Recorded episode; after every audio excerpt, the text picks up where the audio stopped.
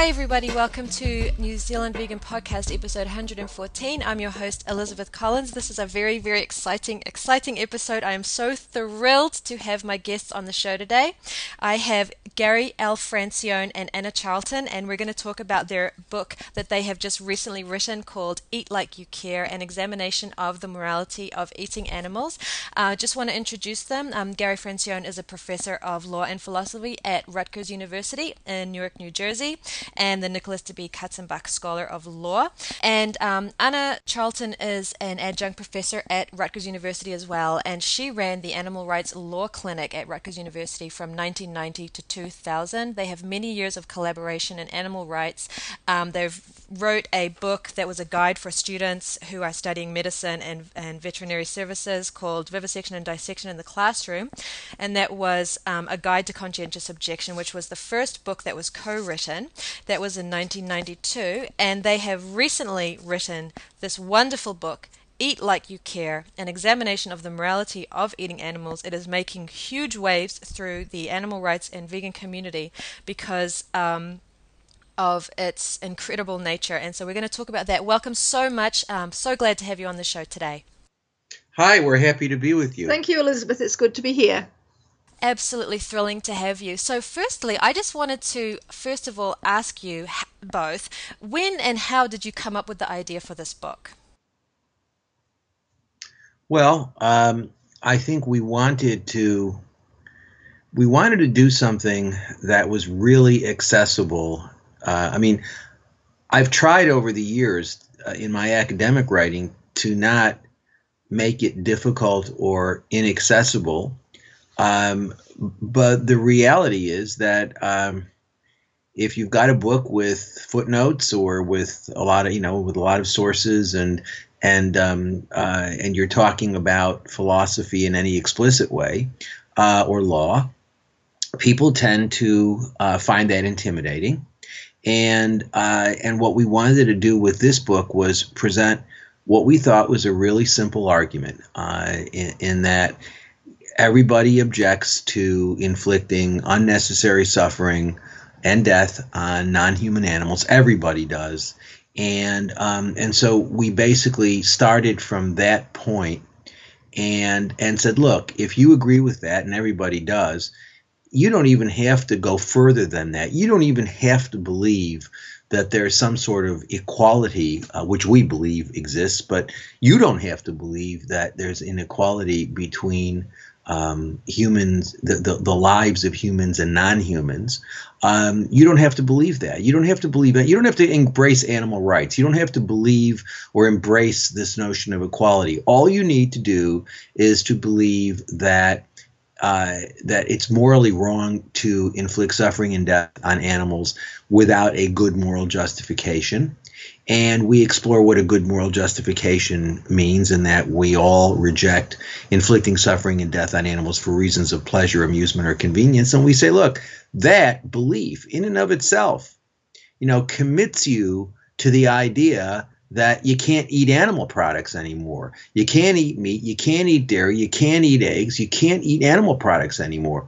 And um, and that once you get to that point, once you see that you have a moral obligation not to do that, then um, you know, I mean, the bottom line is people don't change until they stop. I mean, nothing really changes until you adopt a vegan diet. Once you adopt a vegan diet for moral reasons, then everything changes and you become a vegan. You don't wear them. You don't use products with uh, with animal ingredients and things like that. And so we thought that um, that that was a, a, a good way. Um, nobody gets an out here. I mean, it's like there's no there's no out from this book. You can't say, well, you know, I don't believe in animal rights, or I believe that, you know, I don't accept this idea that the lives of humans and non-humans are equal for certain purposes. I don't believe that. Um, and so it's it's just basically all you have to believe is that it's wrong to inflict suffering and death on on animals for reasons of pleasure, amusement, or convenience. And anybody who cares enough about animals to read the book already is at that point.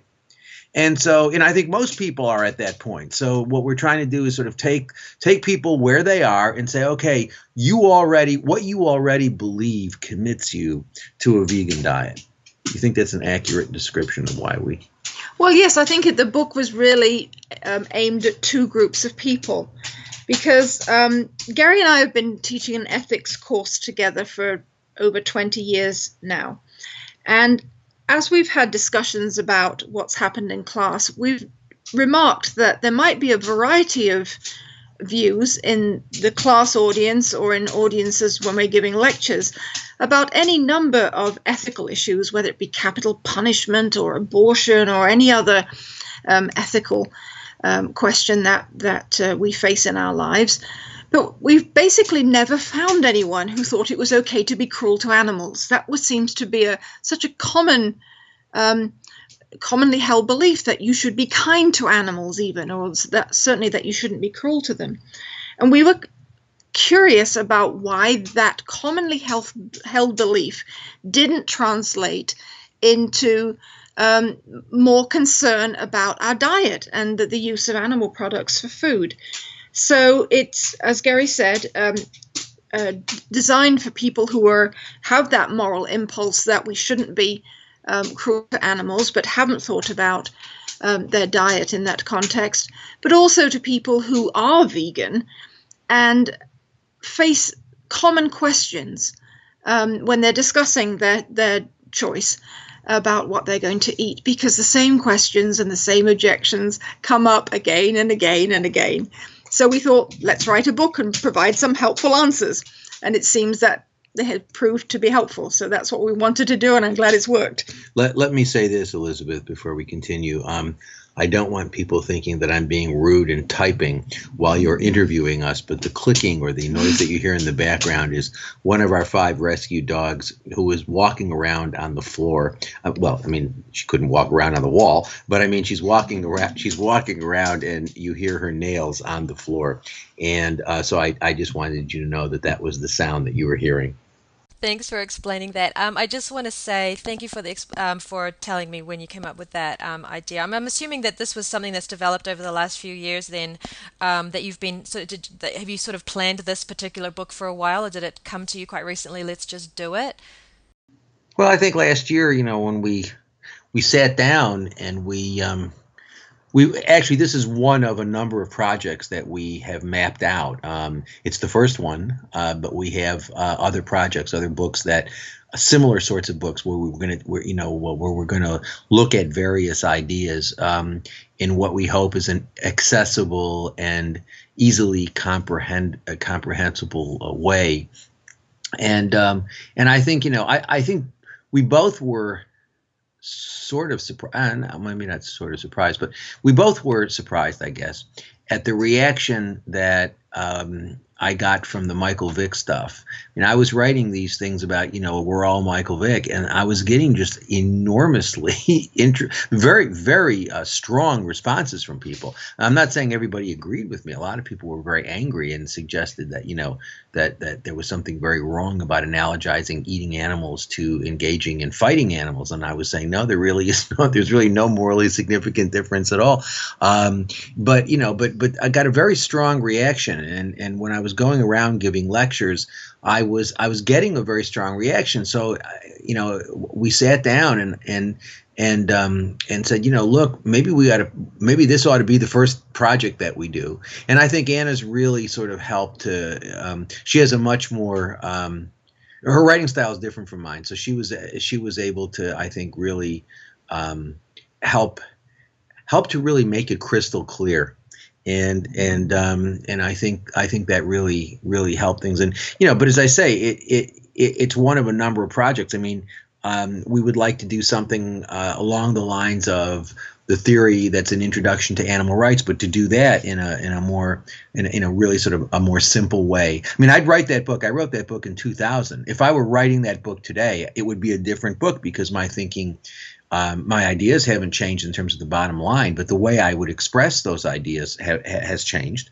Um, and and so you know we'll probably do something along the lines of um, an introduction to animal rights um, in, in, a more accessible, you know, shorter way. We might even do something along the lines of animals' property in the law, um, talking about, you know, because there's so many animal advocates who think that the law can do so much for animals. And um, as anyone who read that book, which I wrote now almost 20 years ago, uh, if as anyone who read that book knows, I don't think the law is very useful at all uh, in, in this regard because animals are property. So what the law basically does is regulate property use, and that's you know that's not that's not going to get animals very much because animals are chattel property, they're economic entities, and so you know the the the, the law is really restricted or you know in in in what it's going to do, and so you know um, but you know a, a, a book like that um, you know, uh, another project we've talked about is doing something along the lines of how do you talk to non-vegans? You know, a bunch of scenarios,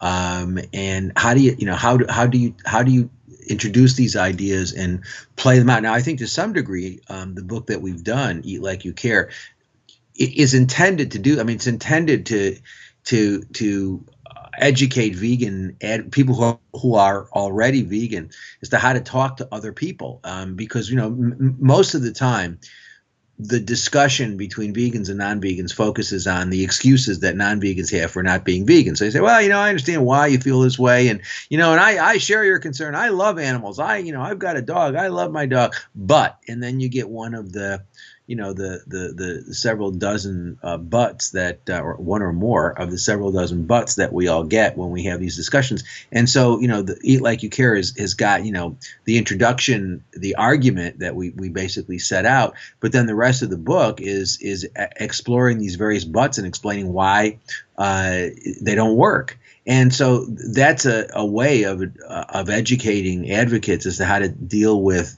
non-vegans but you know we thought maybe of doing uh, i guess maybe a, a, a, sort of a companion volume where we talk about how do you talk to non-vegans about these things and the sorts of scenarios that come up because we have been through every single one of them at least 14 million times. so you know um, we, we we can we can speak to them with you know we can we can describe them pretty well, um, and we know which ones come up all the time and the sorts of patterns that people engage in. So you know we've got a bunch of projects we're working on, but um, that's the first one. I'm so excited to hear that. I cannot tell you how thrilling, thrilling that is to hear. Oh my gosh, I'm thrilled. Um, really, I didn't know that. Um, I just, um, I was going to ask my next question, but I just want to say, as a person who's trying to do vegan advocacy and has, all of your books have been incredibly helpful to me and helped to um, to give my to give me words I did not have when I was out there trying to express these things that I felt because I knew that when I would read your words I knew they were right and then I'd go out and I'd try to explain it and so the, the way that you've done this book in in the um, the smaller forum is is incredibly useful. I mean, I I think it's going to be great. There are some people who I, I loved reading your other books, and, and I did find some of them heavy going. Sometimes it was heavy going because it was sad um, to read about these things, like animals' property and the law. Some of the stories in there were absolutely heartbreaking, and um, but I just I know that uh, we live in a world in which people they want the pocketbook size. Um, so I mean, I'm all for that. I think that's great. But I mean, um, I this book, uh, I just wanted to ask my next question. First of all, it's helped me immensely. I go out there now, and I've got these more concise. It's very what it hel- what it helps do is it gives it gives us us people who haven't been doing this for you know 20 years or whatever like that. It gives us um, really direct and to the point um, responses because anybody who's read this book and anybody who's ever tried to talk to people about veganism, and we all lack practice in it, and we all need to be doing it more, and you get better at it by doing it. If you have this book, it just helps you so much because the buts, and we, we're talking about there's, um, I haven't actually counted, how many are there exactly um, in, in here? Did you count them? I think there's like 31 I think or 30. 30. I think 31. Yeah. 30 like to yes. 31. It's like there's 30 or more. I don't. You know. Yeah, and they and they are so common. I mean, anyone who's talked to anyone about veganism has has has encountered these. And I just wanted to know how did you pick how did you pick um, them? Because well, basically you've covered them all. So I probably.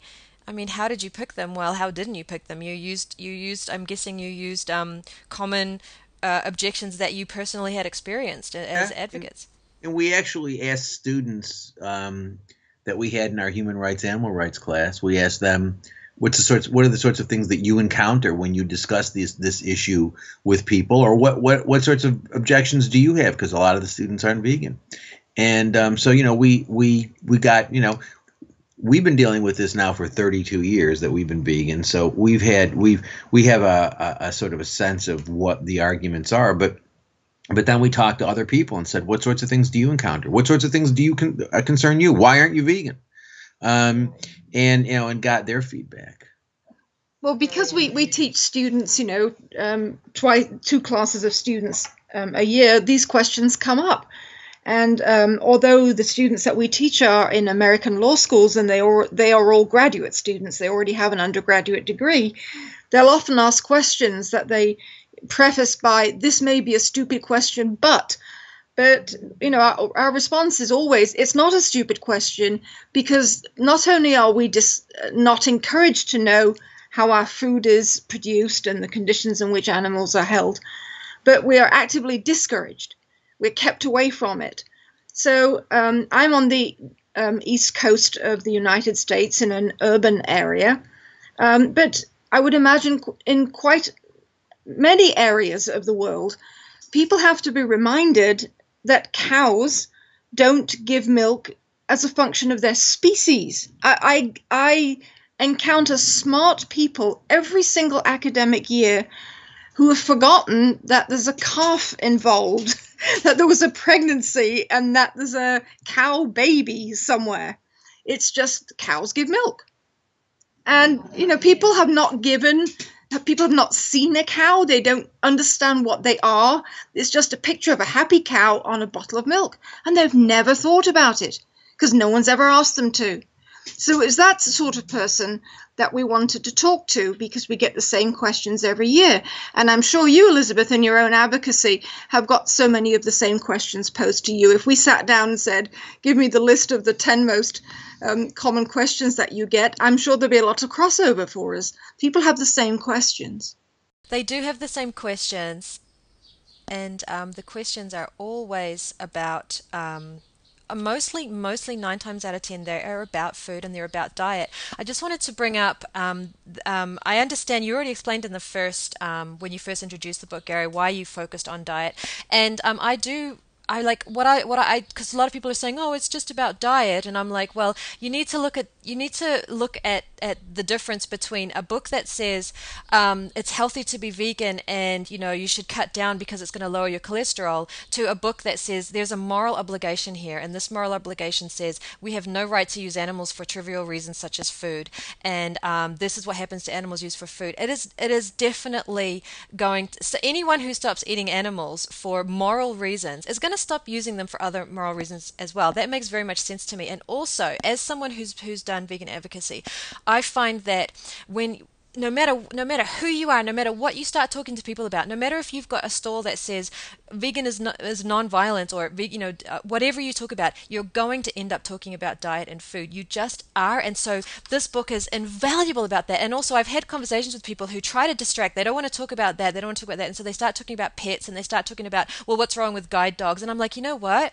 As long as you're still eating, you know, you're still you still think it's perfectly okay to go down to the supermarket and buy the corpse of a baby lamb and chop them up for dinner. It's really going to be hard for me to sort of talk to you about guide dogs or or pets or something like that while you're still doing that. I mean let's you know and you kind of always have to go back to that because it's what it, it is like the, the foundation of of people's animal use it's the most common. So i just wanted to make that clear. I think people people can be quite difficult but um yeah and and definitely anna i've I, it's so funny you it's so funny. Ooh Sorry, there's a bit of competition for the favourite spot to lie in. Yeah, Oh, it's okay, okay. Jamie. You stay right there. I'll there. hold on. Okay. Okay. I'm sorry. Sorry. Uh, No, that don't say sorry. It's totally fine.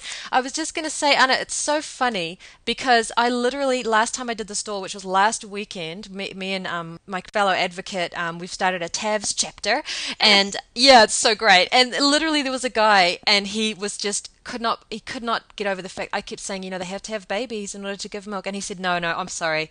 I just don't believe that. And he was really hard to convince. And one of the beautiful things about promoting veganism and even all the points that you guys raise in your book because you do cover facts. I mean there's facts in this book. I say to people you know what? Don't take my word for it. Go and research it. I welcome you to go and ch- find out for yourself. Challenge my thinking and go out there and figure it out. Because as we know the facts do the facts do are backed up. But he yeah, he just could not get over the fact that I kept saying they have to get pregnant to have to, to give milk. He Well, weren't, weren't you ever told as a child, Elizabeth, if we didn't milk them, it would hurt them? You know? unbelievable it's just not only we not only will they not count since we're not harming them it's we're helping oh dear. I mean i don't forget that i was a happy meat eater for 20 years. Great animal lover and a happy meat eater you know? So we've all got this craziness going on in our heads. That's yeah, a very I, good point. I mean i think i think in in a lot of ways um you know uh I, I think I, I I do think that um, a a good chunk of people don't know basic facts like cows have to be pregnant to repro- to give milk. Um, and a lot of people uh, think that still think that they need to eat animal products for health reasons but I think ultimately, you know, I think one of the really problems that we that we deal with, and we're trying we try to confront in the book, is the idea that um, you know a lot of people when you talk about these issues with them, they say, well, you know, yeah, I agree with you. I know that they treat these animals terribly, and I think they ought to treat them better. And then they'll say, you know, and I belong to organization X. Um, you know, they're not vegan, um, and and but you know, but they belong to organization X, by which they mean I give a contribution to Organization X, and Organization X uh, promotes the humane treatment of animals.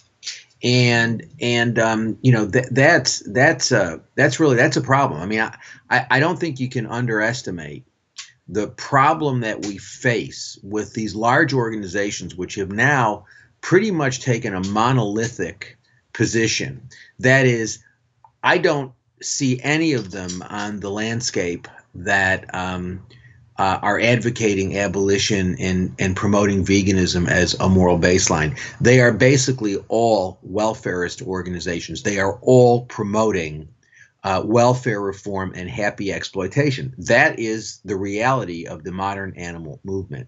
Um, and anybody who doesn't see that really isn't paying attention.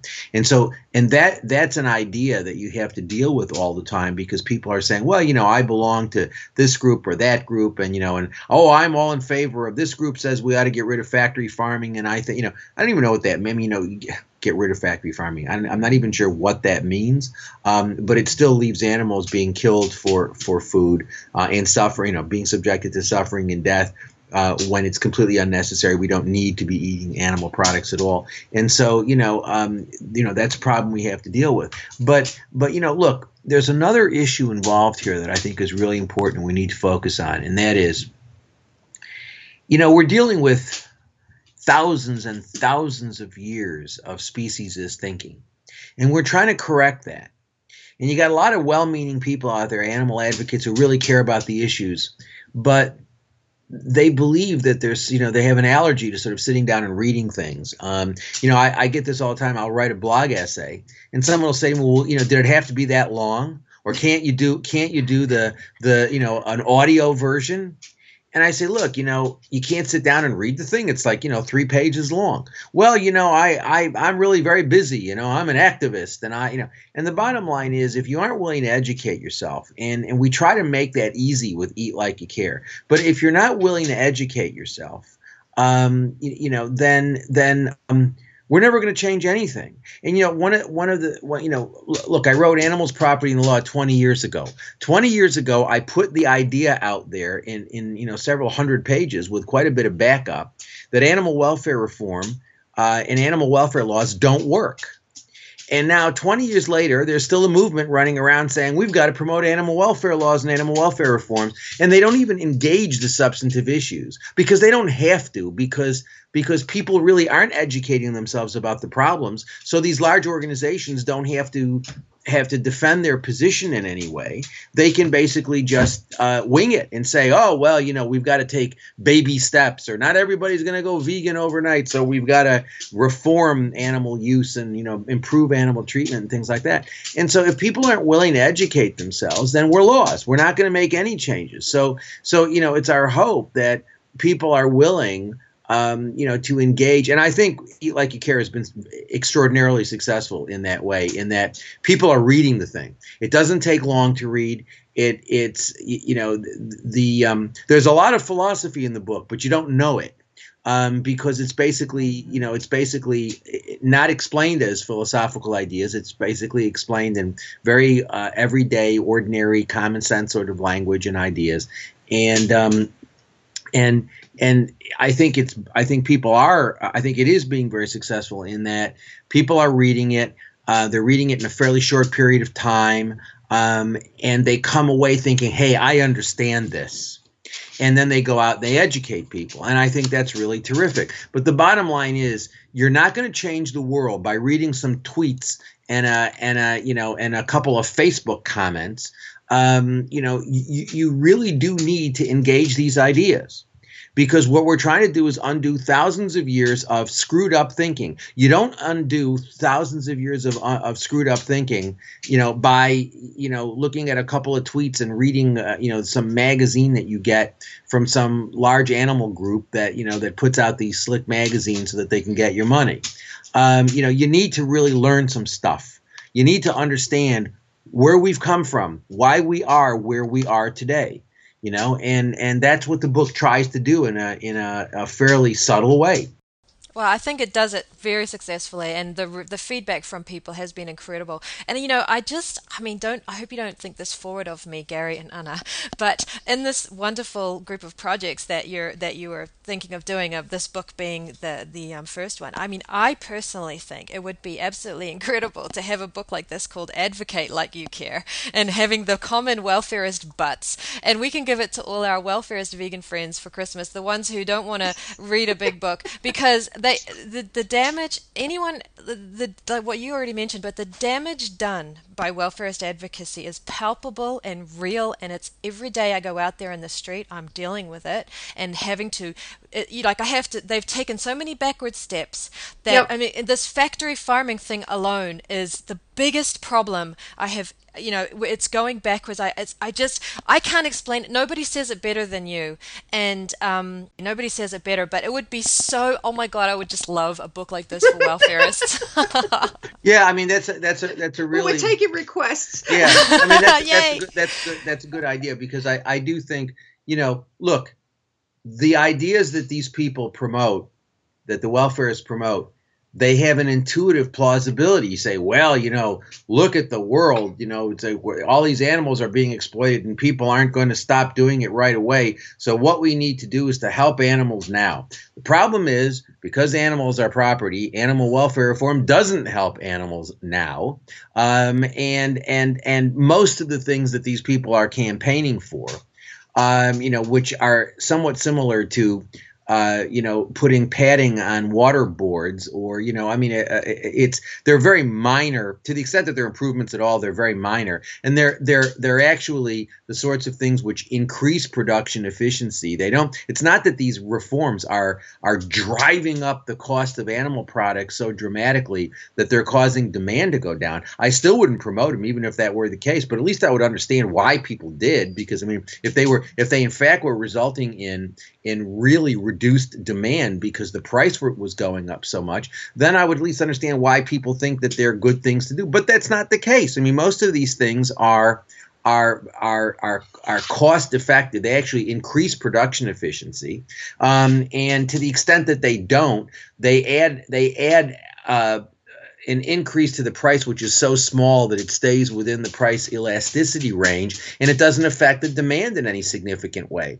And so the bottom line is is these welfare reforms aren't doing anything anyway and they're exactly what industry if we had a vegan movement, if we had a worldwide vegan movement that was demanding the abolition of animal use, industry would respond with the exact same welfarist measures that these people are promoting the difference would be, I mean, do you think industry is going to stay, you know, sit around and say, "Oh, well, there's a big abolitionist movement, we're not going to respond to it." Of course, they're going to respond to it, and they're going to try to reassure people that everything's fine and that it's perfectly oh, acceptable to consume animal products. So they're going to come up with these sorts of reforms anyway because they're the sorts of reforms that industry would embrace because they don't add cost. They, you know, they, they are cost effective. Most of them actually increase production efficiency, and the difference would be you wouldn't have a movement that was an active participant. I mean, what is killing the movement is is um, that you have industries that are exploiting animals, and then you have animal groups which are falling over themselves, working with those those institutional users to make the the the you know to to to to to, to put a happy face on animal exploitation. It's really horrible. I mean, it really is. It's it's just horrible, and it sends the wrong message. And and you know, it sends the message that um, wealth. You know that you can't campaign for welfare reform without conveying the idea to people that the reformed process is going to be morally better. You can't promote. You can't say, "Well, we're in favor of of um, you know uh, we we, we want to promote getting rid of farrowing crates for pigs." Um, the only way you can promote that, the only way you can do that, is by maintaining or taking the position that. Um, not having pigs and farrowing crates is a morally desirable thing, and that the pork that is produced in the non-farrowing crate situation is morally better and and morally acceptable for people to eat. And and when you have these organizations saying, "Well, we're not saying that it's okay to eat animal products. You know, we're we're just saying we ought to get rid of the worst abuses." That's complete nonsense. That is dishonest. That's not what they're doing. That they can't do it that way. They would never ever be able to support the. You'd never have those campaigns. Um, you, know, with with with active animal participation without the animal people saying this is a good thing to do and it results in a, a, a, a morally better and morally desirable product. And that is what is devastating because then the, the, the idea that, that, that, that, that, that gets out is that um, as long as you know, I mean, I've had people come up to me, Elizabeth, and say, well, you know, I saw that um, you know organization X just called off its boycott of of this you know of McDonald's. Um, and so that means it's okay for me to eat at McDonald's now, right? Because, you know, they're saying that McDonald's is concerned about animal welfare and gave in to their demands. I mean, it's really insidious because what you have is you have the animal groups um, working with industry, and then they all walk away winners. The animal groups walk away and they say, We got industry to do something, and they care about animal welfare. You got the industry saying, Look, we've got all these animal groups saying that, you know, we're really doing a slam bang job. And, you know, so industry wins, the animal groups get donations, the only losers are the animals. Exactly. Um, I just, that's so important. That's one of the reasons why I kind of yeah, I really I try so hard to get these people to read your books because when I first um, heard about this, when I very first heard about this, where, was the fact that animals are property. You know, when you just like, hey, this is the deal, animals are property. I, I thought to myself, wow, that's actually a really stunning concept, but I couldn't quite figure out the um, significance of it in terms of morality in action. So in other words, I was like, okay, he's yeah, okay, animals are property, and I started reading your books, and and yeah, and it, and it is. I mean, like you say, even if it were true that the prices were going up and demand was falling down, and or or even if it was really big supposed improvements before they were killed, it's actually I mean, it's just you're you're reinforcing the idea that there are things for us to use. I mean, I you you said that, and it just that I thought, oh my god, oh my god, we cannot we cannot do that anymore. And that's why I get um I try so hard to get people to to understand that. And I um the, these welfarists, I'm like, you're actually what you're actually doing is condoning animal use. And they say, no, I'm not, no, I'm not. And I'm like, how are you not? And I do have a hard time getting it getting through to them. Um, and you've got a chapter in Eat Like You Care about um are there are there not laws um um, you know, that require the humane treatment of animals. But this goes beyond this because this is advocates saying, oh, no, no, we're trying to wake people's consciousness up. We're trying to get people thinking. What they're, but the focus on treatment is what they're getting people thinking on. And it's, it's, and they're not, they're I, I don't know how to say it any better they're perpetuating perpetuating the notion that there are things for us to use why do people not understand that how wrong that is. well, it's I, I think um, the the whole concept of the animal status, uh, property status of, of, of, animals is when when I read the research that Gary was using when he was writing that book, um, I was someone whose jaw dropped also because I thought um, that the law would actually be more effective. Um, I was a lawyer. I thought it would actually do something, and then you realize that you can't have any any meaningful restriction on on the use of animals and still be a society that's producing 58 billion land animals every year for food. It, it can't. The two cannot go together. So um, we're also not going to um, impose criminal penalty on the food, the people who are producing the food for us. So as long as we're demanding that those 58 billion animals be killed for our food purposes, um, we're going to be grateful to the to the producers. Um, we're going to say to a few people, no, this is not correct. This is not how we want it done. This is too extreme. But the vast majority of of, um, of the treatment of animals obviously has to be acceptable or else food could not be produced um, with animal um, products at that level. So it's this quiet um, acceptance of um, of practices that go that go on, and we don't want to know anything that would shake us out of our um, comfort level. So it, it's this give and take between um, uh, people, consumers who demand that it be done in their name and for their convenience, and the people who are stepping up to the plate or the consumer's plate and putting an animal on it.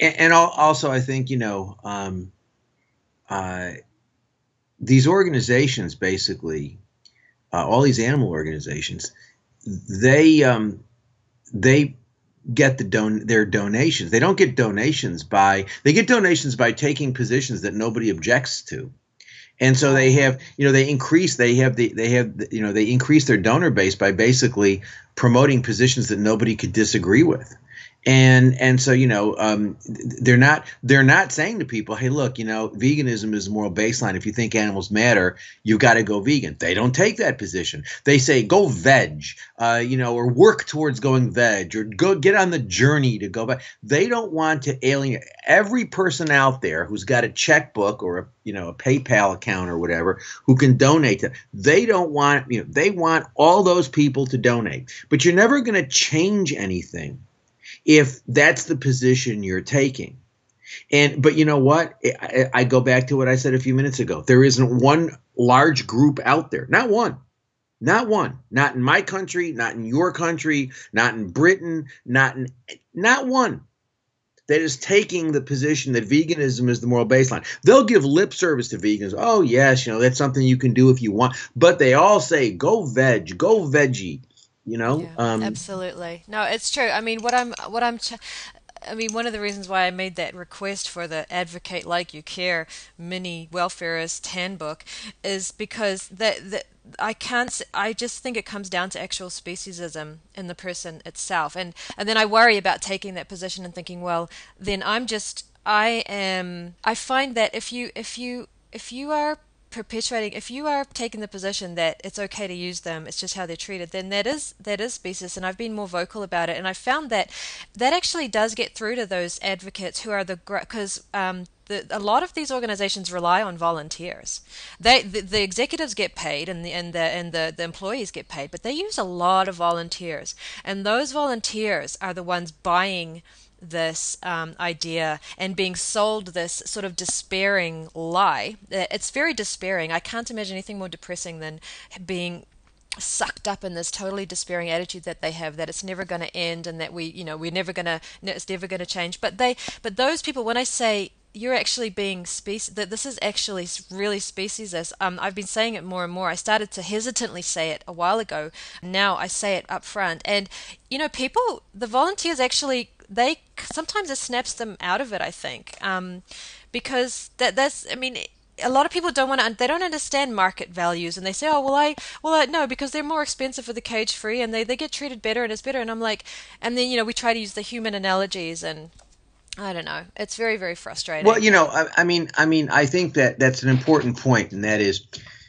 we live in a world um, in which we accept the ideas that that people like Jeremy Bentham and other people articulated in in the 19th century. That is that animals matter morally, but they don't have an interest in their lives, and so therefore it's all right for us to kill and use them. Um, as long as we treat them humanely. I mean, that's what Bentham argued in the 19th century. That's what Peter Singer, in many ways, argues. I mean, that's that's basically Singer's position. I mean, he thinks that you know non-human great apes are are you know they matter more and dolphins matter more because they're more intelligent. Because he places a moral value on intelligence. The bottom line is, uh, for purposes of whether or not we use a sentient being as a resource, intelligence is is is irrelevant. Um, but um, but you know, uh, but I think that it's a very common. I I, I actually think, uh, sadly, Elizabeth, I actually think most most of these animal groups um, follow Singer's position, and I think that most of them think that killing animals is, you know, they wish it wasn't happening, you know, because the way it happens. But you know, basically, it's not that we're using animals; it's the way we treat them. This is why they all focus on the on the the, the factory farming issue. If they really you know, if they really thought that it was wrong to be using animals, they'd be promoting veganism as a moral baseline, but they don't. I mean, they, they actually go out of their way not to do that. That's right. Um, they go out of they go out of their way not to do that, and to, to use every word except vegan, um, and to all and and and to to um, to take the position that um, they. I mean, I I had them. I had a bizarre exchange some months ago with Animals Australia, um, on their on their website. Um, I I posted something and then they responded and we went back and forth about about on the issues and and the what what the, the position they were taking is they'd say, well, you know, we can't tell people what's right or wrong morally. And the answer is to that is if you can't say what you think is right or wrong morally, then what the hell are you why are you doing this? I mean, if you can't take if you can't say to people, look, we can't justify morally justify um, uh, you know, exploiting animals. Um, uh, if you can't say that, then why are you in this? Why are you doing this? You know, it would be like saying, "Well, I'm into civil rights, but I don't really think that you know you can say that you know people of color are equal to white people." I mean, I don't, I don't really think you can tell people that. Um, what sort of civil rights movement would that be? Exactly. Um, I, it's cool um, going back to the book um, on page 12 where it says two things before we begin, page 12 of the paperback. How you say the purpose of the book is not to condemn, it's about helping you think clearly, clearly about a moral issue. And it said, and you say to people, you know, you, you do actually you do actually put out that um, you know that white flower or whatever white flag and say if if anything we say provokes or annoys you, you know, please try to get past that your reaction to just see if whether we're making sense. And oftentimes, um, I try to do that when I'm talking to people as well. But um, it doesn't. I mean, that's just speciesist by Animals Australia anyway, because they they they they're it's when it comes down to the non-humans there, there's always compromise, um, and that's the most frustrating thing about it um, for well, me. As part, as part of that discussion with Animals Australia, I actually asked. I said, "Well, would you take the same position if we were talking about?" rape or yeah. child molestation would you say well we can't take a moral position and see that's that's the thing is that it is speciesist um, in the sense that um, they don't want to say that the use of animals is per se morally wrong because they don't believe it is. Um, I think that all these organizations buy into Singer's view that, with the exception of the non-human great apes and with the you know, exception of the dolphins and and perhaps elephants, basically the animals we eat, the chickens, particularly the chickens, uh, because that's the animal that we that we we we that's most numerical in terms of the the um, the animal that we eat, uh, the animals of the of the animals that we eat, and you know that we think chickens are stupid and they don't really have an interest in their lives, and so that using them is not a problem. It's not per se a moral problem. The problem is how we treat them, and and um, and so I think you know I think that's speciesist. I think that's absolutely speciesist. But I also think it's what they believe. So when I say to them, "Why aren't you promoting veganism as a moral baseline?" The real answer is because they don't think it is what they think the they think the problem is treat the way we treat animals, not that we kill them. I mean, if we killed them in a if we killed them painlessly, if we gave them in a good life and we killed them painlessly, I think a lot of these people would you know would be would be happy. Well, fair enough too, because it, it just it's very much. I mean, if they object to that um, to that statement, then they just have to look at their advocacy. Their advocacy proves that. If you believe something is wrong, you advocate that you say you say that it's wrong and you stand by it. Um, so I, I do I do agree with that. I am still I still struggle um, trying to get through to people who do that, and it comes down to and generally I try to cut to the chase because I don't want to. I'm not. Uh, I, I, do. I have read your books and I and I and I've learned so much from them, but I can't put it uh, concisely. And if I can't find an exact quote in that moment to answer the person, like if they're saying, you know, but no, because of economics or something like this, and I'm just really not equipped to discuss economics. The bottom line is, I always go back and say, if, if we were, like you say, like people don't understand how important these analogies are. If we were talking about child abuse or if we were talking about rape, would you be having the exact same position that you're having with me? Me now? And the answer is generally no. It's just because they're non-human animals. So that that is quite um, quite depressing. But I do find, I mean, we have the Abolitionist Vegan Society grassroots movement that has veganism as the moral baseline, and I mean, there's hope, guys. Come on, I mean, look at look at what's happening now around the world. I mean, don't you think things have changed in the last? I mean, from your perspective, Anna and Gary, are you are you as as excited as I am about the last couple of years? Well, I'm hoping that it gives um, uh, activists confidence that it will be their interactions, the sort of thing that you're talking about, Elizabeth, in terms of your advocacy. Those are the interactions that make the kind of change that we're looking for. We've got far too many charities, we've got far too many little charitable corporations set up with executive directors and whether they're salaried or not. And um, it's become a charity. And there is no revolution, whether it's political or moral, that was ever um, achieved by this sort of charity work. There's a role for that. When a tsunami rolls in, sending 10 dollars or whatever your currency is through your cell phone to deal with that sort of immediate uh, need that people have there's a role for that but in terms of changing the way people think that's not done by these charities and the mass mailings and the uh, the the campaigns that are chosen so that they can focus on a little victory um, in in the future. That so you can declare victory over something, because the victory is usually very very compromised in terms of the steps that you have to take to get where you want to go in an abolitionist animal rights approach. I mean that's one of the reasons that we don't do many animal law cases anymore. When I worked with students and the um, animal rights law clinic that we had at the law school where we teach, I had um, a group of young um, student lawyers every year, and we would bring cases. But when we chose them, I would always say, think about the press conference that you're going to be having if you win. What will you have say? What will you say? You have won and does that fit into the abolitionist um, approach that you want to have to the animal question? And that's the problem because the law is not conducive um, to the next step um, in achieving animal rights because you know law is, is essentially conservative, but these charities are conservative too with a small c because they want to perpetuate themselves. So it's it's we've we've degenerated into mass mailings and little victories and um, keeping the tent so big that the message has to be watered down. And the change will come when you, Elizabeth, talks to someone who can identify with you, respect you, work with you, values your ideas in other contexts, and sees that Elizabeth takes this idea seriously, perhaps I should. And that was one of the reasons that we did the book, because there are many people in those circumstances who just hadn't, when a question was thrown at them, hadn't really worked out the answer yet.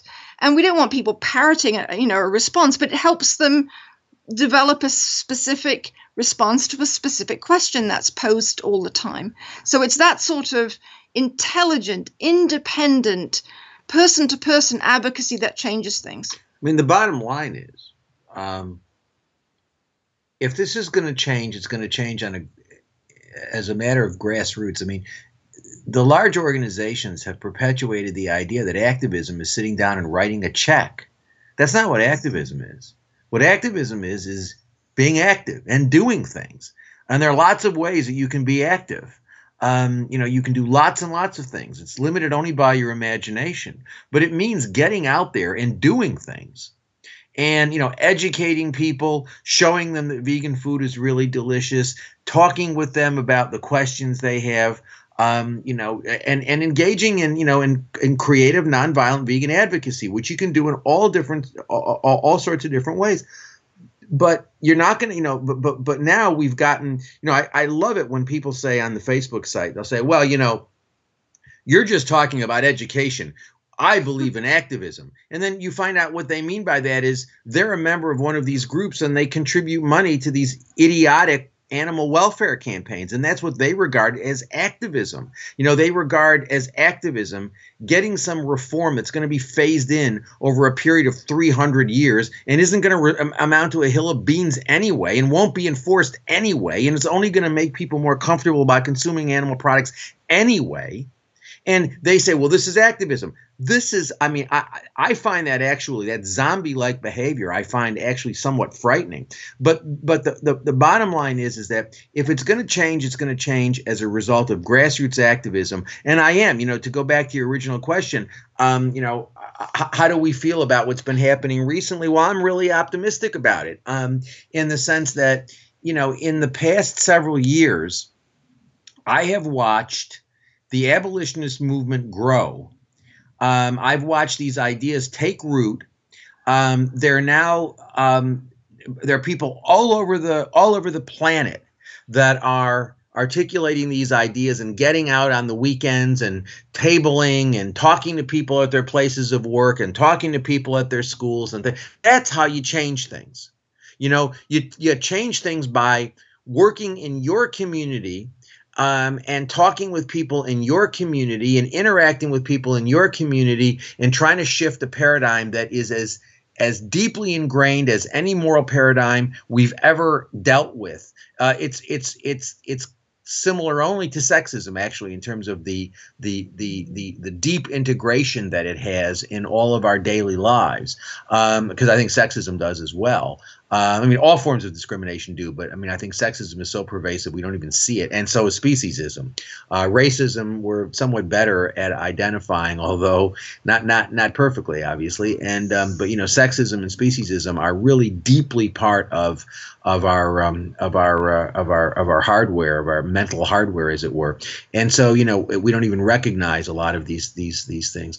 And so, I think that um, uh, you know, we're, we're trying to unseat this really deeply ingrained paradigm. The only way you do that is by mass educate you know is is by is by educating people and doing that as a really as a as a as a grassroots effort and you know in we've seen in the past year um, Sarah Woodcock started the, the Abolitionist Vegan Society. And, you know, that's not an organization that has like, you know, 16 executive directors all making, you know, uh, a lot of money and, you know, the, the coordinator. Uh, she is not, uh, as I understand it, accepting any money for salaries at all. Uh, the only donations they accept are to defray costs for the things that they provide to people, like pamphlets or pins or, or things like that. But that they're not taking money, and they won't take money for salaries. At least that's what I understand their position to be. And they won't okay, and they won't take money from non-vegans. There you go. So so you know, if I I look at, at what what she's done in the past year, um, it's it's really uh, it hasn't even I don't think been a full year, but I mean it's just been it's remarkable, and and that that says something really great about Sarah and her organizational abilities, no doubt about it. But it also says something about the fact that people are hungry for this, that they want it, that they're responding to it strongly because it's hitting a chord. People are tired of being told that animal activism is getting giving awards to slaughterhouse designers you know as PETA did. Or people are getting tired of hearing about you know how you know Coles is such a great store in Australia because you know they sell you know they've they've agreed to phase in cage free eggs over the next 80 million years. Or that you know the or the propaganda that they get from from uh, the new new New Zealand organization SAFE. It's called SAFE isn't it yeah, you know the, the the nonsense they get from people are getting smart to that. They realize things aren't getting any better. They realize that all that all that happy exploitation welfare reform stuff is doing is making people feel more comfortable about animal exploitation that is absolutely clear and i find it remarkable when i hear these people say well you know how, do we know that that you know that people are feeling more comfortable about animal consumption as a result of the happy exploitation campaigns? The response to which is um, excuse me why are all these companies doing it?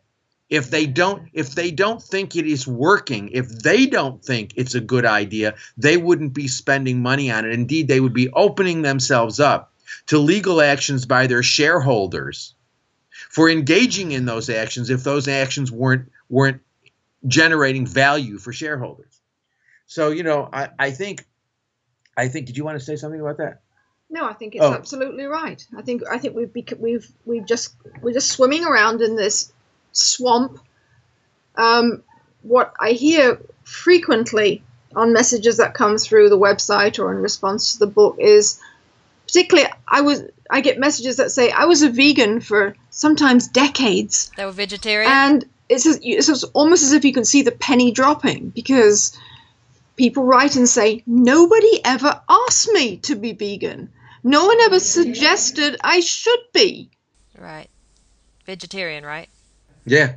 Yeah, I mean that we get that all we get that all, as, as, a matter of fact in this past week I've gotten at least 5 comments through either on the Facebook site or private messages saying I've been a vegetarian for, you know, a long time and some of these people have been vegetarians for like 20 years.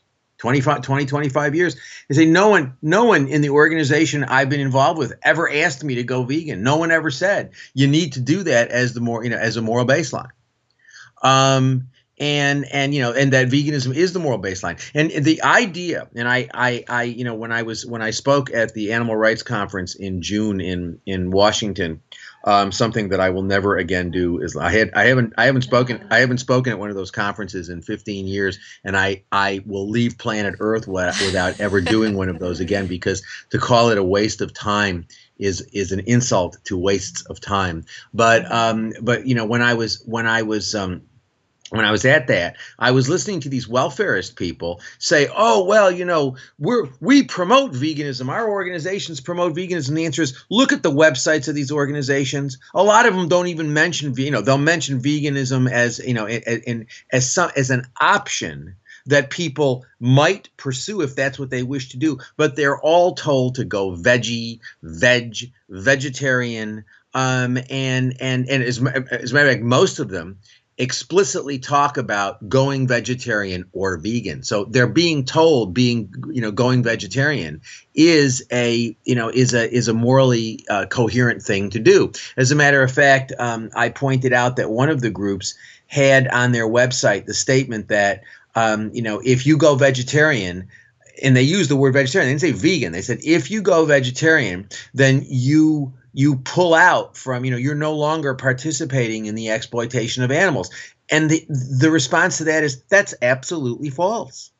But that's what these organizations are telling people so if they're telling people, which they are, and I don't care what they say they're telling people, they're telling people that it's all right to exploit and that it's all right to, to drink milk, that it's all right to eat cheese. Don't worry about that cheese pizza. Don't worry about that ice cream. You want to do that, that's fine. Um, and if you want that occasional piece of meat, well, just go to Whole, Whole Foods and buy animal welfare rating number three or number four or number, you know, whatever the, you know, whatever these magic, these, these happy exploitation labeling programs that are now popping up all over the world. And that's another thing. If this stuff didn't work, why would corporations be be falling over themselves to come up with these rating programs so they can reassure you know consumers that everything is just great that those animals you know the animals that they eat you know are just delighted to, to be on their plate you know why why are they doing that they're doing that because it's it, it's bringing money in they're doing that because it's because it, because it's it's an economically good thing to do, and so so you know I I think we've got to you know look, I I think in the end, um, Anna and I talk to people every day of our lives about this issue. And our experience has been the same experience that I think everybody else has. When you're talking to normal people about this issue, I can go down right now um, uh, if I could get out of my driveway, which has about 14 feet of snow. But um, if if I could get out of my driveway, I could drive to the local supermarket and I could just sort of like casually engage somebody in a conversation about why they're eating meat when they love their dog or their cat or you know whatever and i an interesting discussion and get people provoked and thinking about things the problem is is when you're talking to quote animal people um, you know that's when you get the most resistance. So um, given that i want to maximize my efficiency i have just decided that talking to animal people about why veganism is the moral baseline is a waste of time.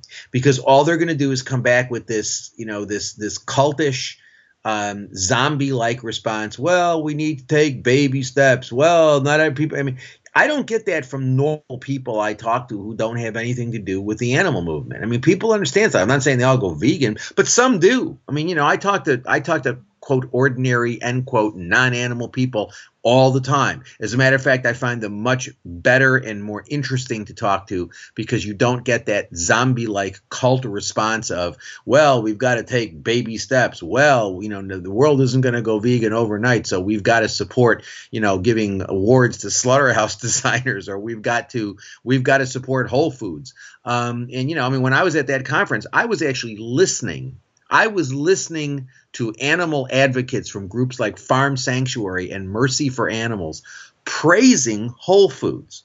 I mean, they were affirmatively telling people Whole Foods is a great place and they're doing great work. And you have that letter that was signed by every large organization, or just about every large organization in the United States, that started this this new phase of of uh, of, of spiraling downward. In 2005, Peter Singer sent a letter, which he intended to be a public letter. He sent a letter to Whole Foods expressing quote appreciation and support end quote for the quote pioneering end quote uh, system of happy exploitation that Whole Foods was putting into place. That was signed by PETA, HSUS, Farm Sanctuary, Mercy for Animals, Compassion Over Killing, Vegan Outreach, Viva, um, you know, uh, and basically all of the large animal organizations.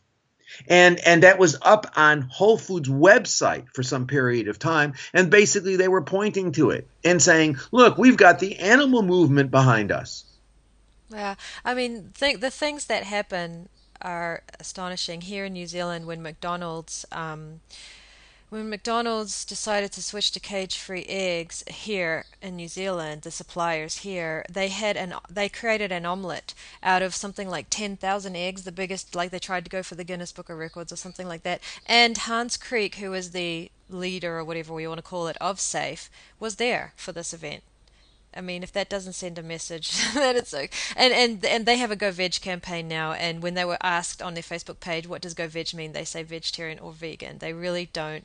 They really don't make a distinction. But you know, um, that's what I mean. I just want to say. I mean, I just want to say that I don't. It, I know it seems like a waste of time, but lots of people are lots of these people, the new people, are volunteers and they are waking up to abolition. That's why we're having so many people who are doing getting onto this. So I, I mean, it seems like a way, a lot of the time it is a waste of time and it's very frustrating. But I think that it gets through to some people. So oh, know, sure, no, no, no. Look, there's no doubt about it, and particularly the younger people who have, you know, who don't have invested in the people who are volunteering, who don't have paying jobs. Yeah. Um, and um, you know those people I, I, I, think are educable and i think we ought to educate them. I think we ought to educate anybody who wants to be educated. I'm just saying that that when you're dealing with the mentality of the large groups you you, you are dealing with with a mindset that is basically speciesist that is basically pro happy exploitation and that really is is focused on issues that i have no interest in and that i don't want you know that i don't think are useful morally um, and and so you know that that's why and I think I think you know we can um, you know a lot of people uh, you know are saying well what do we do about these large organizations? And the answer is ignore them. Stop supporting them. You know just stop writing the checks. If you disagree with them stop supporting them. And and and get out there and you know i mean it's not difficult. You can get these these TAVS brochures. We have the abolitionist approach pamphlets in 20 or 21 different languages which are all they're free. You you know you print them out and you distribute them to people and you talk to people and you go to schools and you go to social you know i mean they're they're like almost every city on the planet you know there are places where you know there are social groups and things like that where people you know people gather and and and you know where you can you know and they're they're always looking for speakers. They're always i mean they're these organizations are always looking for people to come in and talk about issues. Well go in and talk to them you know?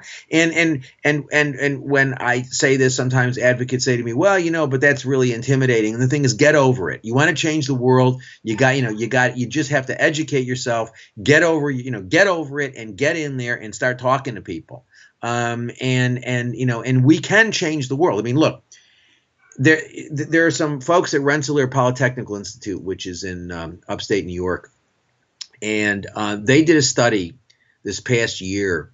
They, they put out a paper in which they said that if you look at social justice issues you look at social, social issues if you get 10% of the population believing strongly in an idea, you can really change things. Now, I am not stupid um, enough to believe that if we had 10% of the population really committed to abolitionist veganism, by which I mean the idea that we can't eat, wear, or use them, that it's morally unjustifiable to use animals as resources for humans, and the sort of the, the other elements, you know, the, the you know, really believing, not just the question of, well, you know, it's going to help my cholesterol go down. people are really committed to it morally. If you really, if you had 10% of the pop of any population I don't care whether it's in the United States, New Zealand, or the moon. If you had 10% of the population that believed in abolitionist veganism, you know, really believed in it, would it mean that everybody was going to become vegan, you know, in some short period of time? Of course it wouldn't, because there's a lot of people who, who don't want to, you know, there are a lot of people who are opposed to veganism. But what it would mean is we would change, we could change the conversation. We could change the conversation and refocus it away from the whole treatment issue and focus it on the use, use issue because that's the problem. The problem is right now the discourse is only about treatment. Do we get, you know, how do we modify factory farming to make it acceptable so people feel good about consuming the products of factory farming? That's what those organizations are doing. That's what SAFE is doing, Animals Australia, and all, you know, HSUS, PETA, all of Farm Sanctuary, Mercy for Animals, Compassion. That's what they're doing. They're focusing on treatment issues to try to figure out how you know what sorts of what sorts of things will make people feel better and more comfortable about exploiting animals? We need to refocus the we need to change the conversation and focus it onto the use question and away from the treatment issue. But we could do that if we had 10% if, if, if 10% of the population of new zealand you know got behind an abolitionist vegan message would that mean that new zealand would go vegan? No there's still a lot of economic interests in the you know in, in various animal exploitation industries in New Zealand. Of course they wouldn't. But what would happen is we would start having an interesting social conversation that we're not having right now. And well, that's what we're starting to, to, have it thanks to you yeah. and Anna's book and you know Yeah, well it's it's starting. I agree. It's starting. But also also and I'm and I'm, I'm I I know that you know look you do a lot of work and you know you have been for i've known you for a while i don't know three years now four years i don't know how, however long i've known you. And you're a very active person you work hard and you know you you you you you get out there and you do things. Um, and you're a creative person and and you know you work hard. The bottom line is if this is going to work the idea we can't look to leaders you know i mean it's like I, I constantly get these these email, you know, well, you know, you and Anna should start a group. No, we're not going to start a group. I mean, we're generating ideas. Um, I'm not interested in I'm not interested in in in starting a group or having a I'm just not interested in it. You know, we're academics. We do academic things. We come up with ideas. We try to educate people. We try to come up with good, effective ways of educating people because that's what we are. We are educators. Um, but the bottom line is is that if we're going to change this mess, it's going to be all of us. You can't look to leaders. I don't want to be a leader of anything. I, I, I, I don't want to be a leader of anything. I want a movement of people, all of whom are leaders, all of whom take it into their own hands to get out there and engage in creative, nonviolent vegan education and advocacy. That's what we need. You want to change the world? That's how you do it. You know, you don't look to leaders. They'll always, you know, that, that's that's the wrong that's the wrong orientation to have. It's not a question of no, leaders. I agree. I mean, but it's like it's nice to have the educators who make the statements that are, you know, you just if you can say it, if if you can say it like I nobody says it better, so I like to, you know, I like to use what you've given um, us um, as as much as possible. So um, and so whether you sort of there's you are the leading academic. I mean, that's a lot of a lot of times. Bub says that he, he when we're at this when we're at the stall and we're promoting your books and, and your pamphlet and things, he's like, "That's the leading ac- academic." You don't object to that, right? I mean, that's well, are... yeah, yeah. Look, I've been thinking about these things for a long time, and I've come up with a lot of different. You know, I mean, yes, I, I have I have generated. Uh, I've spent my life focused on this issue. So yeah, I mean, I, you know, uh, uh, and I'm the only person, um, uh, you know, Anna and I are the only people really who sort of focus on this issue um, the way we do. Um, however, um, if it's ever going to work, it can't be just me, and it can't be just Anna. It's got to be everybody. It's got to be, we've got to have a grassroots movement of all of us being on the same page. The idea that you can't justify eating, wearing, and using them. And people who are educated, people who, people who understand how to get out there and talk to people. So when somebody says to them, but isn't it natural to eat, you know, to eat animal products? You could say, well, you know, that's really interesting. What does it mean to, you know, gee, if you think about it, every form of exploitation that human beings have ever had has been characterized as natural. And and and so what does that mean? Does that, you know, is that an argument to justify something, or is it a label that we put on something that we've already concluded is all right? Because if it's the latter, then that doesn't work. And so, you know, I mean, these are not rocket science ideas. I mean, this is what we try to do in Eat Like You Care. It's not rocket science.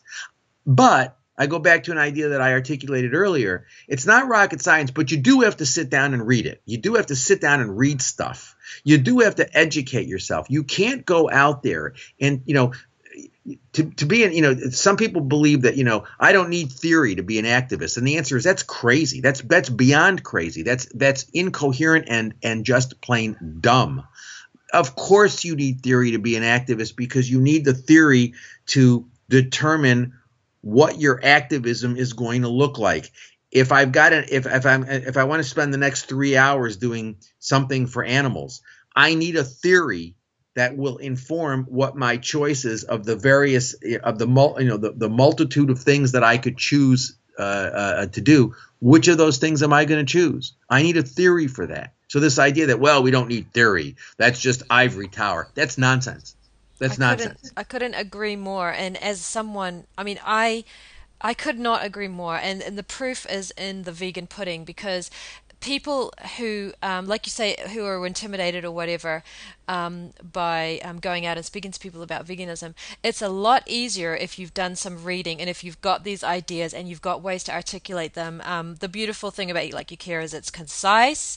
So while while these things can become more complicated and some of these topics can be complicated by people trying to make them more complicated, the beautiful thing about this this the, these kinds of, of ideas is you can bring them back to their core and you can bring them back to that always comes back to basically right and wrong, you know, and um, there's nothing wrong with that. In fact, when we're talking about exploitation, and because we, we don't think it's wrong to talk about right and wrong when it when it comes to children or when it comes to human rights abuses. So it is. I think I, you're absolutely right, Gary. And part of what we're trying to do here in New Zealand, myself and Bubs, with our um, TAVS chapter, is um, is get create educated. We we want because I can't do it by myself. I can't do the whole of New Zealand by myself. You can't do the whole world by yourself. Sarah can't do the whole world by herself.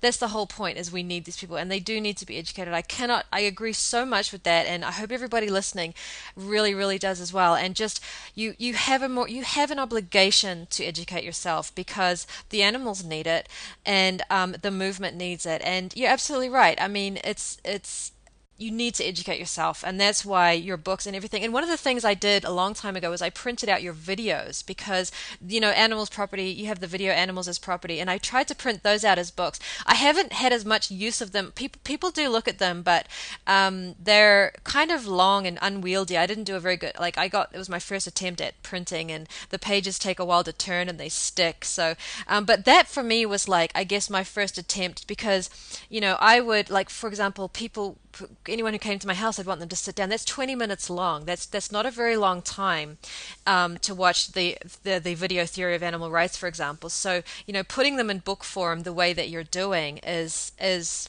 it is invaluable. And you know, maybe it's a reflection on our current world that people are are wanting these shorter books or whatever. But the bottom line is you've figured out a way to do it and you're doing it. And people are responding, and that is the most positive thing. And we are creating a grassroots movement. We are creating a grassroots movement. And I think that everyone involved understands the importance. And I'm looking more and more, I, uh, I, most of it's online because in New Zealand, things are way slower than everywhere else. Um, and I'm looking at these advocates, and they have educated themselves, they have read it, and they are able to articulate it. And it's it just warms the cockles of my heart to see that. Um, I really do think it's happening. I'm very, very excited, and I'm, you know, extremely grateful to you and to Anna. And and yes, I am, and I understand that I have to be a leader and that I have to make this happen. I understand that completely. I can't sit around and wait for you to do it. But I, I and everyone else, I mean, we are very grateful for the for all the work that you've done and continue to do in order to help us to be leaders in, in this. So, you know, that has to be said. Um, I just wanted to um, talk about a lot of the things that a lot of these um, objections to abolition and a lot of the objections to veganism are are they not essentially strawman arguments? They're creating a position that we don't hold and then trying to bat, bat it down. So for example when we say um, vegetarianism is not the same as veganism and they say you need to be understanding and, and encouraging to vegetarians and, and and educate them. And it's like well that's a strawman or baby steps. Well that's a strawman. we understand you know there's all these strawman arguments. Well i think i think generally people are very defensive um, and uncomfortable when they confront the questions that uh, that concern their the diet based on animal products. Um, I mean, now looking back at myself, I can't believe I ever happily ate animal products, but I certainly did. Um, I but also, when we were eating animal products, there was no animal. I mean, there was like nobody challenging us. True, but I knew that they were animals, and I wasn't a stupid person, and I thought I was an enlightened person, and I already cared about morality and justice and all those things. And I was eating animals, so I had to tell myself a lot of fairy stories in order to remain comfortable about that. Now, when confronted with when when the issue just slapped, you know, just came full on fa- in, into my face, it was an easy decision just to become vegan. That wasn't a struggle because it just didn't there didn't seem to be a reasonable alternative in my mind. There wasn't an alternative that fit with the way I thought about other issues. Um, but but we've got to keep people focused on that what they believe already and what they believe in other contexts means that they need to go vegan and not throw them the interim sop of vegetarianism with its increased use of dairy and eggs and so you're probably killing more animals than when you were a straight meat eater. That's that's the problem. I think it's insulting actually to the people that we're talking about that we we think that they can't cope with an argument that we are supposed to agree with ourselves. Um, talk to them about it um, it may it m- might need a couple of attempts. Um, it might need some backup materials. That's one of the reasons that we did the book. Um, but just listening to you a moment ago, Elizabeth, I don't know if you realize how big a change what you're describing is, because you're saying, well, I can't do it all myself, and we need, you know, um, people who have, have spent some time in with this particular expertise or something. But the charities send out fundraisers, I'm sure you've had many as I've seen many, that actually say, you can't do it yourself. Send us a contribution so we can do it for you. Send us your donation so we can, blah, blah, blah. And then so you write your check out or you make a contribution over the phone or however else you do it. And it's as if, okay, that's that's your bit done. And you can go back and we won't challenge you about anything else and we'll go and do it for you.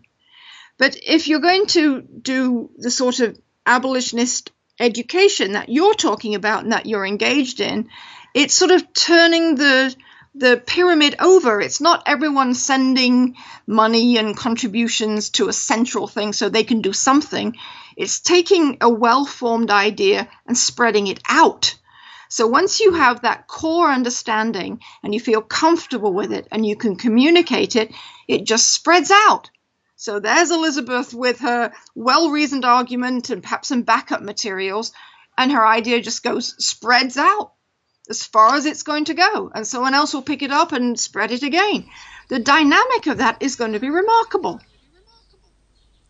Well said. I never thought about that. I, I, I do remember when I first um, when I was first, I joined SAFE. I gave them money, and I gave money to Peter, and I gave money to um, you know these other organizations, and I and and then they sent me um, magazines or something like that. Um, I wasn't vegan, and they nothing told me to, no, nothing told me go vegan. I have to tell you, um, just so you could get a little insight. Also, I um, resisted the idea of having to do anything myself.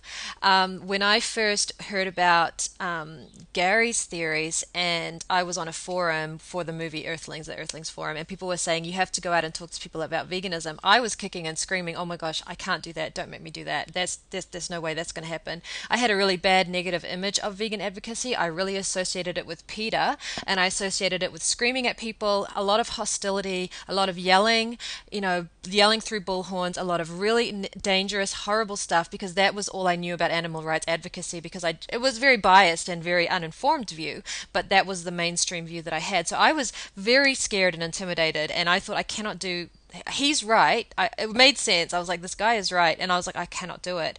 I just, I'm not going to do that. And I was desperately trying to look for any other way, and it, there was no other way.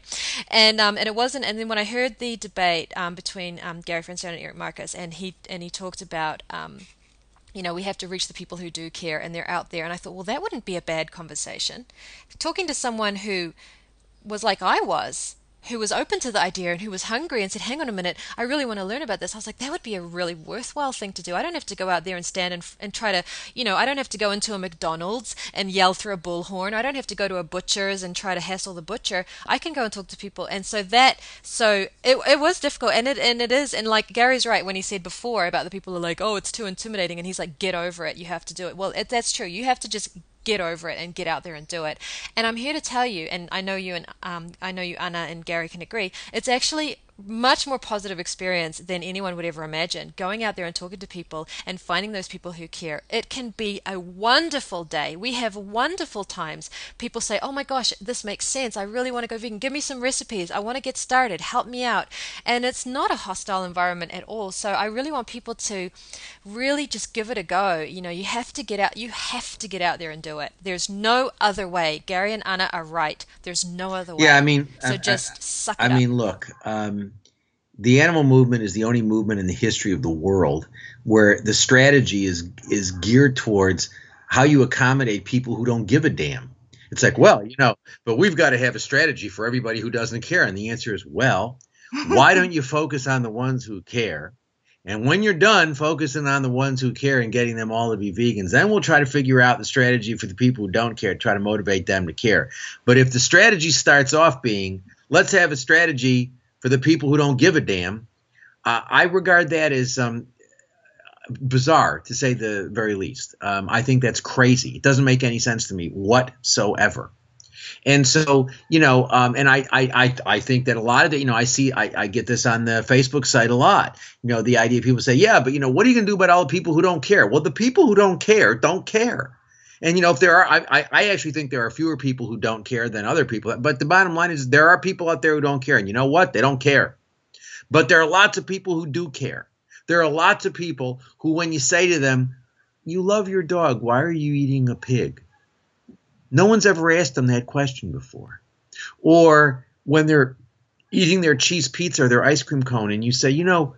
But you're a feminist. You know, you say to some friend of yours, I've done, I've had this conversation a million times with people, and I say, you know, you're a feminist, and yet you're eating dairy. That raises some really important feminist issues. Do you understand about the commodification of, of the female and the commodification of motherhood that's involved in your ice cream cone or your cheese pizza? And people look at you and say, What are you talking about? And you sit down and you explain it to them. And and you know, do, do all those people go vegan? No. Do some of them? Yup. And then those people talk to people, and those, and as Anna was saying, those people talk to people, and those people talk to people, and that's how an idea, that's how the spark, you know, ignites a flame that leads to a paradigm shift. But you're never going to do it if you're focusing on, well, let's wor- let's worry about people who don't give a damn, or you're telling people, oh, you don't need to do anything. What you need to do is write us a check, and we'll handle it for you you know and we'll we'll fight the worst abuses of factory farming and you know we'll uh, you know we'll we'll we'll um, you know we'll pro- we'll promote Coles or we'll promote you know Whole Foods or one of these organizations, that's never going to change anything. Never, ever, ever, ever, ever. That will never change anything.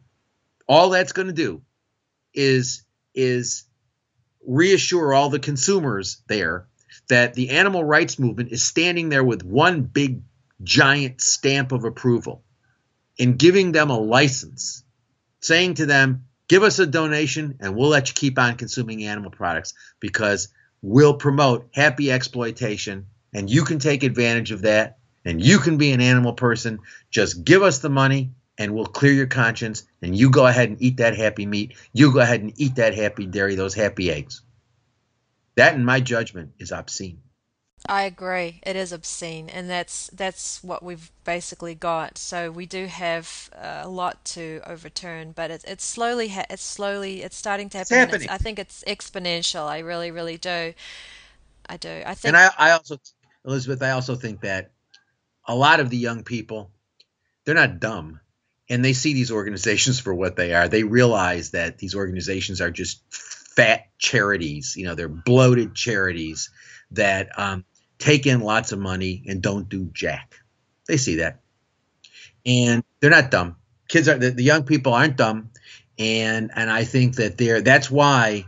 Um, we're seeing the reaction to the abolitionist vegan society that we're seeing. That's why, um, you know, uh, Eat Like You Care is selling like nuts uh, because you know because people realize that scene is not going anywhere. People aren't dumb. No, I, I, I agree. It's it's a very hopeful time, and um, I'm thrilled by it. And I've I'm lucky enough um, in New Zealand to have the opportunity to do to do to do things, and um, and things like that. So I'm I'm really grateful, and it's it's a very rewarding thing to do personally. But even if it wasn't, I mean, sometimes it isn't. We we we get some people who are a bit upset, you know, with us. But um, like any other, if I had a feminist stall and I was standing there talking about women's rights, boy, I actually think I might get a lot more abuse. Like you say, um, the the yeah, sexism. Oh God, that's a whole nother story. But um, anyway, I just wanted to first of all let's tell everybody um, where we can find this book. So how is where is the best place for them for anyone? Well, I guess the best the best single. So if you go to um, eatlikeYouCareBook.com, then that's a sort of a portal that's got uh, you can get the print version and all the e versions. It sort of collects um, what what uh, you know the various sources uh, that are available to get the book. And also through that, you can get to our Create Space site where we actually um, are trying to keep the price down on the book. Um, and we're going to keep the $2 off uh, through January at least. And so people can people can get the book. We're trying to make it really accessible to people. We're also, by the way, I don't, I don't think I mentioned this to you before, but um, we have a Spanish translation in the works. We have a German translation in the works. Um, and uh, and a French translation in the works, and uh, there are some other one other people are talking to us. Um, as a matter of fact, um, while I was uh, while I while I've been on this uh, call with you, I got an email from someone who wants to do a Slovenian translation of the book. Uh, there's a Romanian translation of it that's being prepared. So, um, but if you go to eatlikecarebook.com, then you can get to the print version. You get to our Create Space site. You can get to any of the you know the Kindle version, the iBook version, the Nook version, whatever. It's a sort of a central place, and it will get you to where you want to go in in the the version of the book that you want. Um, our website is abolitionistapproach.com, and we have the abolitionist approach to animal rights Facebook site, um, and that's really you know we used to on the on the um, on our website we used to have a forum where we engaged people, but we we closed down the forum and sort of moved the discussion over to the Facebook site. And the Facebook site, it's interesting. Um, I'm looking at it right now. Um, it has it has 37,291 people. And um, I, I, think uh, last year we were in single digits, weren't we? Mm-hmm. I mean, it, I mean, so this thing is growing, and, and and that's not there's not one paid boost, not one single paid boost. Those are all real likes, and that's happened really in a period of about a year. And so um, I think people are hungry for this. I really do. I think I think I think people are really excited about it. Um, and I think that you know you got to keep doing what you're doing in New Zealand and and and um, you know the other people who are working with TAVS and and you know the the single you know the the solo grassroots activists who are downloading abolitionist approach pamphlets and handing them out at the shopping mall or whatever. You know um, the people who are bringing food you know that I mean, I, food activism is very important. When you show up someplace and you've got you know vegan cupcakes and vegan cookies and stuff and you you know and and you you reassure people that you know being a vegan doesn't mean you eat styrofoam styrofoam, um, and you know, and that that in fact, um, you know, there's really good stuff to eat, and and it's not, you know, it's nothing weird. There's nothing weird about it. It's just, you know, I mean, what's weird about it is that we're, you know, we all love animals, or we say we love animals while we're exploiting them. That's weird. Um, and you know, and we're trying to just sort of shift the paradigm and get people to see things um, with a different set of eyes. And and but we can do this. I mean, I look, I'm convinced.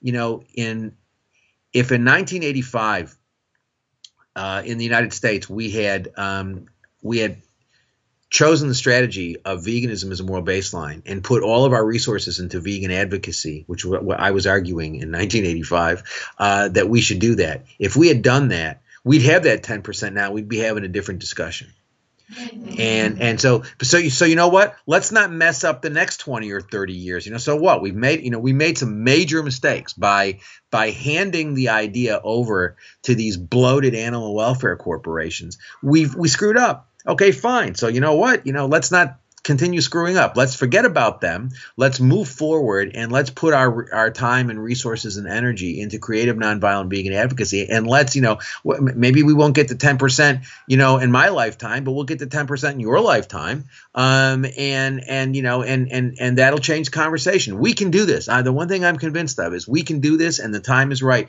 And and you know, look, this is an important social justice issue. There are people starving to death today. There are human beings who are starving to death today. I don't if you don't care anything about animals, you've got to if you just care about human rights, you've got to see that this whole issue of animal agriculture is is horribly unjust as a result, you know, because people in in you know in rich countries have an have a have a diet of animal foods, they condemn condemn a substantial portion of the world's population to starvation. It's wrong. This is a human rights issue. It's an animal rights issue. It's a it's a planetary issue. It's a global warming issue. It's a health issue. All of these things they all point in the in the in the direction with the with the moral pointer being the most the with the justice slash moral pointer being the most important one. It's wrong to do, and we all know it's wrong to do. So let's stop let's stop all the nonsense and let's stop all that. Well, I'm on my journey, and you know I got to be on my journey, and blah, blah, blah. let's stop the journey nonsense. You know, which is another way of saying uh, I realize something is wrong, but I'm not willing to stop it. Let's take morality seriously. Let's change things. Fantastic, absolutely. I couldn't agree more. I hope everyone is inspired now to to, to do more. Um, and those who haven't done anything, please give it a go. Um, just there's lots of examples on on the Abolitionist Approach Facebook page as well. Um, you can see advocacy in action, and it doesn't. You don't have to have a tent. You don't have to have an event. You don't have to have a festival. There are people who are just doing it. And like Anna said before, this is an idea that we are spreading socially, and it works that way. This is how ideas spread like wildfire. So I mean, I mean even, two weeks two weeks ago, I was on um, Breaking the Set, which is syndicated all over the world. I had 15 minutes with Abby Martin, who's a remarkably bright woman, um, a very politically progressive woman, who's starting to get interested in this issue. And so she she got you know, so so I got 15 minutes, and and she got educated about the fact that not everybody who is into this is a PETA person who wants to take off their clothes and go naked rather than wear fur, or or who wants to give an award to a slaughterhouse designer, or you know who. I mean, she she got a chance to see that there are that there are progressive people who share this idea, We have this idea. Yeah, that was fantastic. And one thing that I think is refreshing and encouraging for people who are interested in this issue is that I don't know about you, Elizabeth, but it all gets a bit overwhelming sometimes, all the things that we all know need to be fixed. And I personally can't do much about banks that are big too big to fail or a political system that is not responsive to its electorate or, or the, the ship of state that's too um, stuck on one route to turn around very easily. But I can make a difference in this arena. If I stop the demand, they will grow something else. They're only killing animals because I ask them to. and it's it's a, it's somewhere where you can it's refreshing you're making a difference you're not an animal is not being killed to satisfy the demand that you are creating by your food choices that's wonderful so i mean i think everyone should take a deep breath and go and see if someone else feels the same way Absolutely. and I don't know what world you live in, but I get called names in the parking lot if there's a fight over a parking space. There's no woman on this planet who hasn't had had a, a rude comment thrown at her some sometime in her life. We, we all live. So if someone doesn't agree with you, go on to the next person. Just go and do it. Hell, if I if I if I responded to rude comments, I would have closed up shop a long time ago. I mean, I get zillions of them, and um, from people who mistake me for somebody who cares about their rude comments. But you know, and one other thing, and then um, we will we will leave you in peace, and that is, um, in addition to going vegan and not eating, wearing, or using animals, it's really important for people to understand we got a lot of domestic animals on the planet as a result of our bad moral decisions and um, and people ought to adopt or foster um, animals of any species that they can.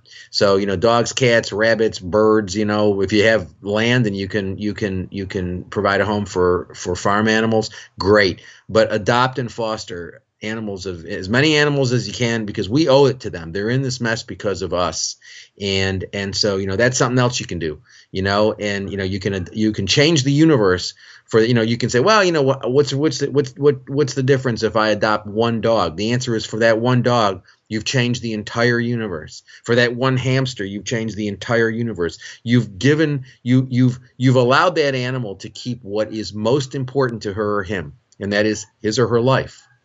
And so, um, you know, I think that's really, really important. Adopt and foster. Go vegan, adopt, foster, and educate everybody you can. Don't let a day go by that you don't talk to somebody about veganism. And you know what? All of us, you know, I mean, I guess there are people who live in situations where they don't see other people ever, but most of us live in situations where we come into contact with people every single day. There is not a day that goes by, there's not a day that of my life where I haven't talked to somebody during the day about going vegan. Well, there you go. And it is it, both of the things that you said now are ways for people to make a difference, to actually make a difference, and really see it when you adopt or give refuge or foster a non human refugee. You have saved their life, you have saved someone's life, and going vegan also saves lives. So, those are powerful messages and very well put. Um, I hope that everybody listening realizes how, how much, how active the abolitionist vegan uh, movement is. It is an active movement, but it is not engaged in useless activity, which the welfarist movement is. So it's the movement to get behind, definitely. And buy the book, please. Eat like you care. Go to eatlikeyoucare.book.com, www.eatlikeYouCareBook, all one word .com, and just check it out.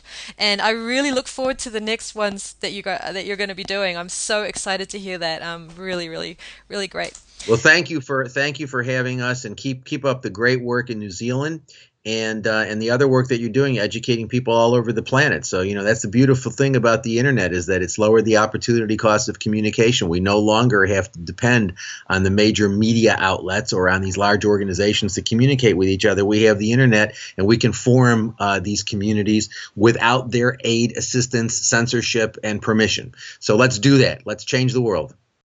Very good. Thank you so much, Gary, and thank you so much, Anna. It's been an absolute pleasure. Thank you, Elizabeth. Thank you, Elizabeth. Thanks for having us.